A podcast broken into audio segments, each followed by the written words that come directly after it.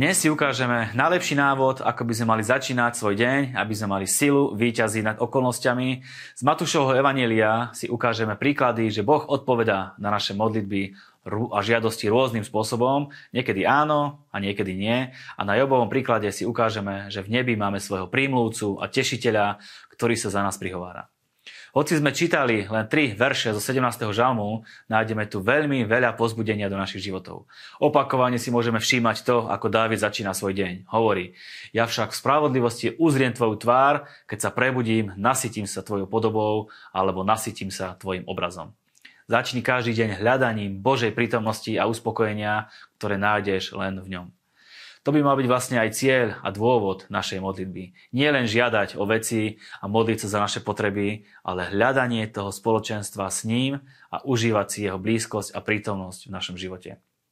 Nasíť sa jeho prítomnosťou. Je to úžasné byť plný Božej prítomnosti. Potom budeš ako Dávid, ktorý prosí Boha, aby ho ochránil od jeho nepriateľov a Božia odpoveď na tvoju modlitbu bude takisto ako v Dávidovom prípade áno.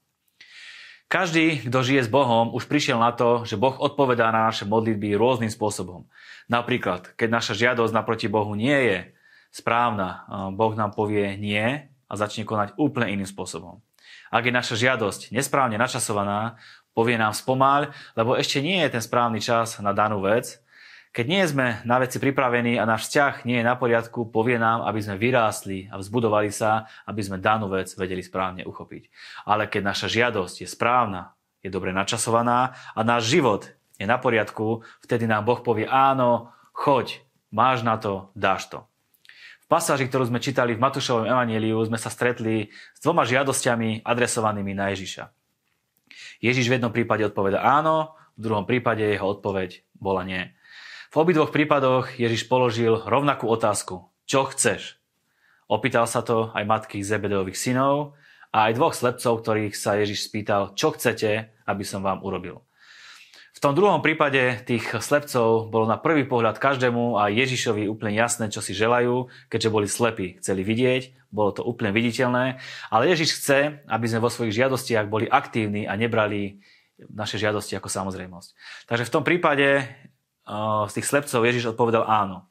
V tom prvom prípade matky Zebedejových synov Ježiš odpovedal nie. Jej žiadosť bola nie na slavu Boha, ale jej synov a preto Ježiš tento úmysel vycítil hneď. V liste Jakubovom je navyše napísané, že prosíte, ale nedostávate, lebo prosíte zle. Chcete to premárniť podľa svojich zlých žiadostí. Uisti sa, že tvoja prozba a žiadosť naproti Bohu nie je pre tvoje vlastné sebectvo, ale je na Božiu slávu, skrze ktorú ťa vie Boh vyvyšiť. Konec koncov, keby ste sa opýtali mnohý, mnohých veriacich, ktorí už zažili veľa víťazstiev s Bohom a boli by k vám úprimní, povedali by vám, že ich dokázali vybudovať viac tie modlitby a situácie, ktoré možno neboli vypočuté podľa ich predstav, lebo práve vtedy museli prehodnotiť svoje ciele a ambície, pýtať sa na Božiu vôľu, volať na Boha a v tom je vzťah s Bohom taký úžasný.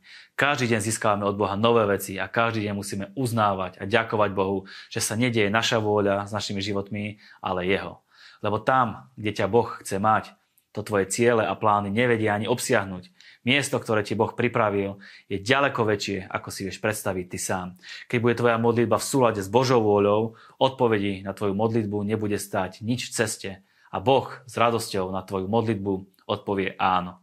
V knihe Joba čítame o filozofických rečiach Jobových priateľov, ktorí sa snažili vyložiť Jobovú situáciu podľa svojho videnia a chápania, ktoré mali či už o živote alebo o Bohu.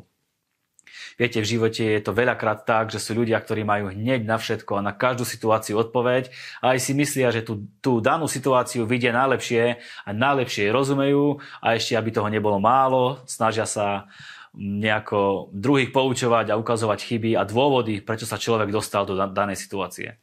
To isté robili aj Jobovi priatelia a Job im hovorí, všetci ste len takí sužujúci tešitelia alebo tešitelia na trápenie ste vy všetci. Nebuď aj ty takýto tešiteľ na trápenie, keď je v tvojom okolí niekto, kto má nejaký problém alebo prechádza nejakou ťažkou okolnosťou, nepridávaj mu ešte trápenie a nesnaž sa ho poučovať a byť zbytočne múdry, a nehľadaj hneď odpovede, nespájaj si zbytočné súvislosti a nerob rýchle uzávery. Zníž sa na jeho úroveň, snaž sa vžiť do jeho situácie a povzbuď ho, že Boh má riešenie a na konci bude z toho veľké víťazstvo. Buď pre ľudí oporou a pozbudením, dáva ich hore a nebuď tešiteľ na trápenie. To isté robí aj Boh s nami. Nekarha nás tak, že po stretnutí a príhovore od Neho sme smutní, v depresii, nemáme chuť žiť a máme chuť sa na všetko vykašľať. Ale po stretnutí s ním, s Bohom, sme plní života, sme povzbudení, máme chuť žiť a máme istotu, že prekonáme akúkoľvek prekažku. Preto keď sa s tebou rozprávajú ľudia, budím na pozbudenie, budím na radosť, budím na poz, požehnanie a budeš sa tešiť z toho, keď, boh, keď budeš vidieť, ako Boh koná v ich životoch aj, keď si bol, aj keby si bol na akúkoľvek situáciu sám, keby sa ti ľudia vysmievali, ak zažíváš nejakú krivdu alebo čokoľvek, maj na pamäti to, čo mal na pamäti aj Job. Veď aj teraz môj svedok je v nebesiach, ten, čo sa za mňa prihovára, je na výsostiach. Máš niekoho v nebi, kto sa za teba stále prihovára a zaujíma sa o teba. Čo viac ešte potrebuješ? Nedaj na reči ľudí, ktorí ťa dávajú dole, ale pamätaj, že Boh je s tebou a môžeš sa na Neho vždy spoľahnúť. Job bol v beznádejnej situácii, prišiel o všetko, bol nevyliečiteľne chorý, žiadna nádej, ale jeho svedok a príhovorca v nebi mu dal víťazstvo a bol z neho silnejší a mocnejší muž, ako bol predtým. Nauč sa teda začínať svoj deň, hoc aj krátko modlitbou, daj Bohu najavo, že ho aj dnes potrebuješ a on sám sa bude prejavovať v tvojom živote a bude ťa chrániť. Ak sa náhodou stane, že Boh na tvoju modlitbu neodpovedá podľa tvojich predstav, preskúmaj svoje ambície a ciele, lebo je možné, že Boh má pre teba o mnoho lepšie veci ako tie, za ktoré sa modlíš. A nebuď tešiteľom na trápenie pre ľudí okolo seba, ale pripomínaj sebe aj ľuďom, že máme svetka v nebesiach, ktorý sa za nás neustále prihovára. Majte požehnaný deň, ďakujeme, že túto prácu podporujete, zdieľate a šírite.